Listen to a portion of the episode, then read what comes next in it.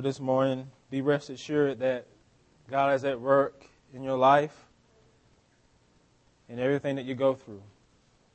His word says, He who began a good work in you, we carry it on to completion until the day of Christ Jesus. And that's a promise.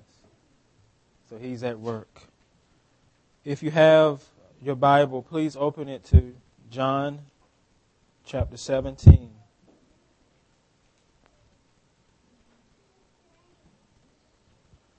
The most misunderstood man to ever walk on the face of the earth. Those were the words I, I, said last week to refer to Jesus. That he was misunderstood during his lifetime. And he continues to be misunderstood even today. And last week we, we saw Jesus get a little loose. We saw Jesus unplug. We, we, we, we saw him unplug about the cross. It's who he is and what he came to do in his own words. This morning we're going to see him unplug about his life.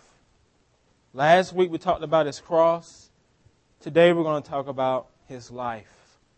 So if you have your Bible, open it to John 17, beginning with verse 4.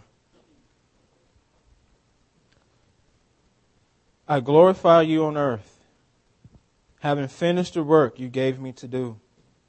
And now, Father, glorify me in your own presence with the glory that I had with you before the world existed. I have manifested your name to the people whom you gave me out of the world. Yours they were. You gave them to me, and they have kept your word. Now they know that everything that you have given me is from you. For I have given them the words that you gave me, and they have received them and have come to know in truth that I came from you and they have believed that you sent me. Please pray with me.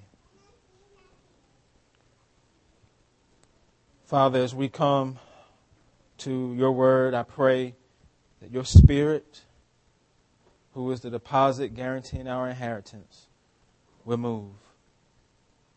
I pray that he will take your word, your preached word, and apply it to the hearts of your people. Apply it to our relationships, apply it to our circumstances, apply it to our struggles, our successes. Wherever we are, whatever we're dealing with, we need you, Spirit, to speak truth into our life. And we pray for this in Christ's name. Amen. Here in John 4, John 17, verses 4 through 8, we see Jesus unplugging about his life to the Father. And the first thing he says is that his life glorified the Father. It was the glorification of the Father. I glorify you on earth, having accomplished the work you gave me to do. Here, Jesus is looking at his whole life, his whole past life up to this point, point which glorified the Father. How did he do it? He glorified him by finishing the work the Father gave him to do. And that's an interesting statement because Jesus has not went to the cross yet. It sounds like he's saying the work is now over, it's now complete. But that cannot be the case because we all know that, that what was still to come was his cross. So what did he mean by these words? I have glorified you on earth having accomplished the work you gave me to do. He meant one aspect of his work was complete. One. And that was his earthly ministry. You see, this verse, it, it points you to Jesus' three year ministry. All he did and accomplished during those three years was part of the Father's work that he gave to him and one Christian said, says that here Jesus is, is giving the Father like a, a last report, kind of a last report of all that he did in the course of his ministry. And in this prayer, Jesus is telling the Father, My earthly ministry is complete. It has glorified you. Notice that he says the Father gave him the work. The Father gave it to him. Why is that important? It's important because it, it was a divine, divine initiative behind his earthly ministry. The Father initiated this, gave it to Jesus before the world existed. You have to realize that Jesus had this work given to him long before he was baptized by John the Baptist. Long before then. It just didn't start when he was baptized. Why do you think it's important for you to hear about Jesus' life? Isn't it enough that to know he went to the cross? Isn't it enough? He says in John 5, but the testimony I have is greater than John the Baptist. For the works that the Father has given me to accomplish, the very works I am doing, bear witness about me that the Father has sent me. Jesus' works, the works he accomplished during his earthly ministry, bore witness about him that he was the Christ, sent by the Father. His life, the life that he lived, was just as important as his death on the cross. He glorified the Father in many ways during his lifetime. First, if you read through the Gospels, you know Jesus did a lot of miracles, a lot of signs. And those miracles and those signs that he performed glorified the Father. And if you ever read through the Gospel of John, you know the Gospel of John highlights seven miracles, seven signs. And all seven of those signs were, were, had a purpose. Do you know what the purpose behind those were? To reveal that Jesus was the Messiah. All seven of them. Turning the water into wine. The healing of the official son. Healing the invalid. Feeding the multitude. Walking on water. Healing the man born blind. And then raising Lazarus from the dead. All those pointed to Jesus as being the Messiah. Part of the work the Father gave him to do. So his miracles, his signs glorify the Father. Second, his preaching, his teaching ministry glorified the Father. Jesus preached the gospel of the kingdom to all people. He preached it to the moral sinner, like Nicodemus, the self righteous sinner. He preached it to the immoral sinner, the woman at the well. He preached the gospel to everybody. And that glorified the Father. He didn't show favoritism in who he shared the gospel truth with. In the Gospel of Mark, Jesus said, The time is fulfilled. The kingdom of God is at hand. Repent and believe the gospel. His teaching, his preaching gave a clear meaning of God's word. It gave the fuller meaning of the Old Testament. He was the fulfillment of it. The fulfillment of all those Old Testament prophecies. Jesus fulfills them.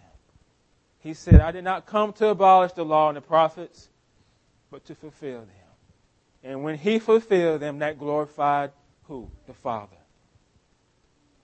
I think believers, if we are honest with ourselves, we, we have a selective focus when it comes to Jesus, or should I say a hobby horse, when it comes to Jesus.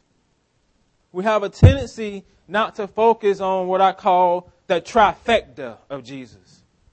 There's the trifecta His life, His cross, His resurrection. And all three are very, very important when it comes to your salvation. Because when we share the gospel, we talk about the cross, right? We talk about the resurrection. But do you mention the truth about his life? The life that he lived that he fulfilled all the requirements of God's law on your behalf. Because if he didn't do that, then guess, then guess who has to do it? You do. If he didn't do it, it still has to be done. If Jesus did not die sinless, then his righteousness to us is nothing is nothing. You can't be covered with a tainted righteousness. You need a perfect, holy righteousness without flaw.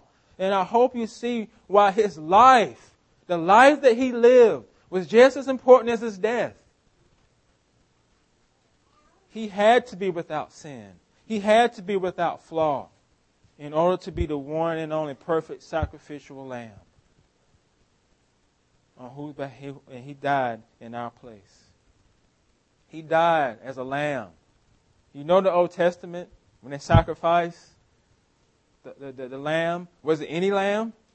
Could I just bring any lamb? What kind of lamb I had to sacrifice? One that was without flaw, one that was without blemish. That's who Christ was on the cross. That lamb for your sin. Jesus' humble obedience was the third way his life glorified the Father. He was perfectly obedient to the Word of God. He did what Adam failed to do and what we failed to do is be perfect. So Jesus' life glorified the Father by accomplishing the work the Father gave him. Next, his life was a manifestation of the Father himself. Look at verse 6. I have manifested your name to the people whom you gave me out of the world. Yours they were, you gave them to me, and they have kept your word. What did Jesus mean by saying he manifested the Father's name? This was another aspect of the work the Father gave him to accomplish. The manifestation of the Father's name to manifest means to make known, to reveal, to make visible. And the only one who can do this perfectly when it comes to the Father was Jesus himself. When you look back at Jesus' life and ministry, it not only glorified the Father, but it made the Father known in ways that never been known before. Yes, David was the man after God's own heart, but Jesus was the very Son of God. He made the Father known the people that the Father had given him. As one Christian theologian says, he said, The name of the Father was so consistently on the lips of the Lord that the Father's name derived its living and powerful meaning from Jesus' teaching. That Jesus' teaching revealed the character of the Father. When Jesus says, I made his name known, I'm making God's character known to you. Who God is. That's what he's saying. Who the Father is in his character. He did that both in his works and in his word. In John 12, Jesus says, Whoever sees me sees him who sent me. That's a bold statement. If you see me, you have basically seen the Father. If you have seen me, you have seen him who sent me. That's manifestation. One of Philip, one of Jesus' disciples, on one occasion, he, he, he said to Jesus, Lord, show us the Father, and it is enough for us. Listen to how Jesus responded to Philip. He said to him, Have I been with you so long, and you still do not know me, Philip? Whoever has seen me has seen the Father. How can you say, Show us the Father? Do you, do you not believe that I am in the Father and the Father is in me? The words that I say to you, I do not speak on my own authority, but the Father who dwells in me does his work. Believe me that I am in, I am in the Father and the Father is in me, or else believe on the accounts of the works themselves. The works themselves. Jesus revealed the Father through his life through his ministry. His, his life manifested the Father. But to whom? To whom did he manifest the Father to? To the people you gave me out of the world. What do you think he meant by that statement? He makes he made a distinction between those in the world who did not believe and those in the world who did believe. The ones who believed were the ones the Father gave him. Think back to Jesus' ministry. Did everyone flock to him, believe? Did everyone say, man, that's some good gospel truth? I just got to believe it today? No. Not everyone believed. Not everyone accepted it. Those who did not believe, listen to what Jesus says to them. If God were your father, you would love me, past, present. For I came from God, and I am here. I came not on my own accord, but He sent me. Why do you not understand what I say? It is because you cannot bear to hear my word. You are the father of the devil, and your will is to do your father's desire. On another occasion, he told them, You do not believe because you're not part of my flock. So, who were the ones who believed? It's those the Father drew to Jesus. Those are the ones he gave to Jesus. Notice what he says about these specific people. He says to them, Father, yours they were. I find that interesting. Do you? These people, he says to the Father, yours they were. Jesus is pointing us to something that Paul talked about in Ephesians 1. I want to read that to you. You don't have to turn there.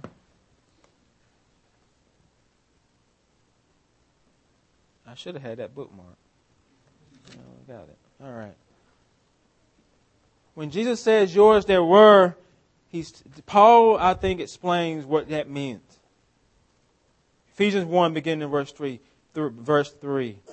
Blessed be the God and Father of our Lord Jesus Christ, who has blessed us in Christ with every spiritual blessing in the heavenly places, even as he chose us in him before the foundation of the world, that we should be holy and blameless before him in love.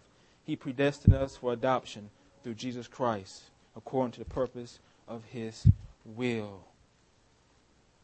If you are a believer this morning, receive Jesus in saving faith Jesus telling you the Father chose you in Him before the world existed.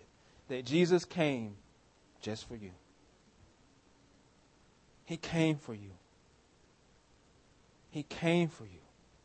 He gave you to Jesus in order that Jesus might purchase eternal life for you. That should be encouragement to you. That should get you through struggles. Before the world existed, the Father thought of me. How can He not bring me out of this? How can He not heal my marriage through this? How can He not rescue me out of this? If before any of this happened, before anything was created, He chose me in Him. So I got that should build confidence in you, assurance in you, strength in you that He's not done with you.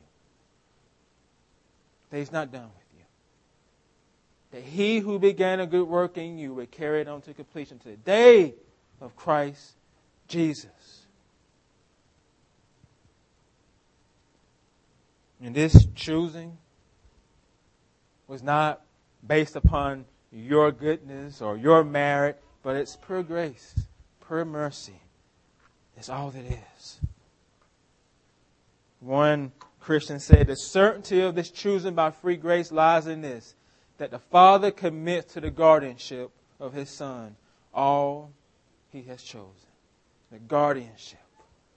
That man, your soul, your soul is eternally secure because the Son has hold of it, guard over it. These people that belong to the Father, He gave to Jesus. And what was their response? Jesus said, They kept your word. They have kept your word. They have kept your word and continue to keep your word. The keeping of your word is pointing to a faith response of those the Father has chosen. Now, what did they? What this? What does this faith response looks like? It looks at verse eight. Verse eight tells you what it looks like. For I have given them the words you gave me. They received them. They have come to know in truth that I came from you, and they have believed that you sent me. First, in faith, they received the words spoken by Jesus as the very word of God. As the very word of God. Just not words of any man, not words of a lunatic, not words of a heretic, but the very word of God Himself. Second, in faith, they have come to know in truth that Jesus came from the Father. Now, I personally think this phrase came out from the Father is the literal translation. translation. It means something different than sent by the Father. I think they have different meanings. I believe the phrase came out from the Father means that the people that Jesus, the Father gave Jesus have come to know in truth that Jesus is the Son of God, that Jesus is divine, that he's just not a regular man, not just a regular man, that there's something different about him. The Father and the Son are one. Several times in, in the Gospel of John, he, he said that. I and the Father are one. And if you're one with God the Father, that means you're also divine. Jesus wasn't just human but he was also basically God. John 6, we see many of Jesus' disciples turn, his, turn their back on him. You ever, are y'all familiar with that? He's talked, when he talked about on the bread of life and you got to eat my flesh and all that. Many people left. They said, this is too hard to take. And so they left. They abandoned him. And then he turns to the twelve. He says to them, do you want to go away as well? Do you too, do you 12, do y'all want to leave as well? And Simon Peter said, Lord, to whom shall we go? You have the words of eternal life. And we believe and have come to know that you are the Holy One of God. That's what he's talking about. The Holy One of God this points to Jesus' deity, that he is God.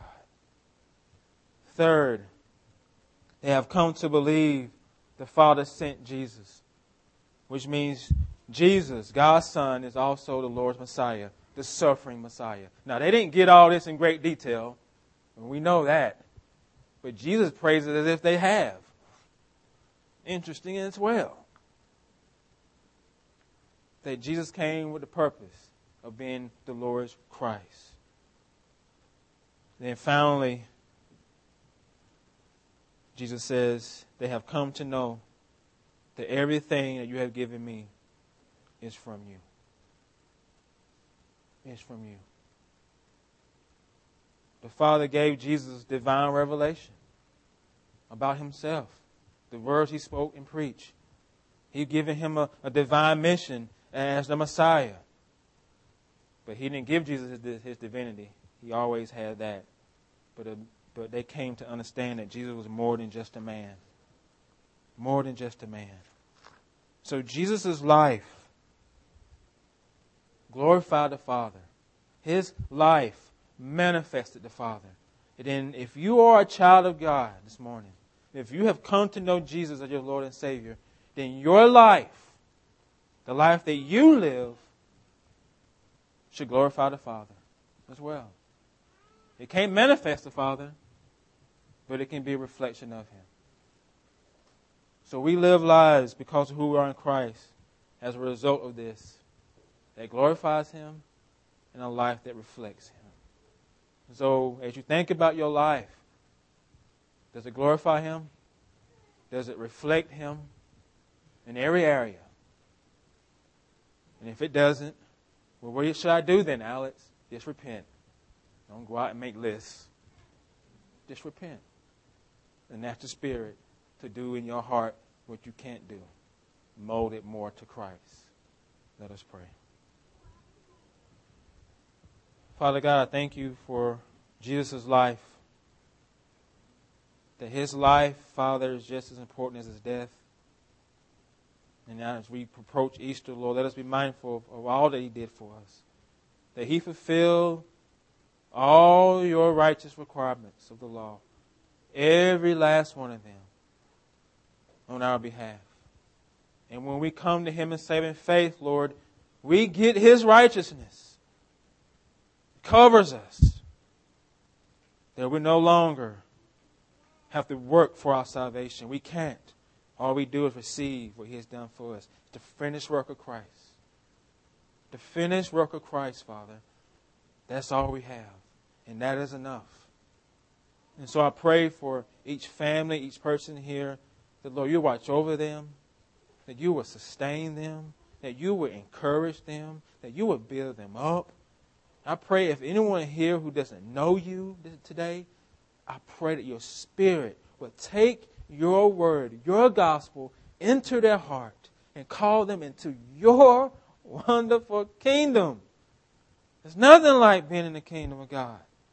Nothing like having eternal security. It's nothing like it. And so, Lord, I pray that you will call many to yourself, that you will draw many into your kingdom. The Spirit has to do it. So, Spirit, it's your job. We ask you to create revival. In Christ's name I pray.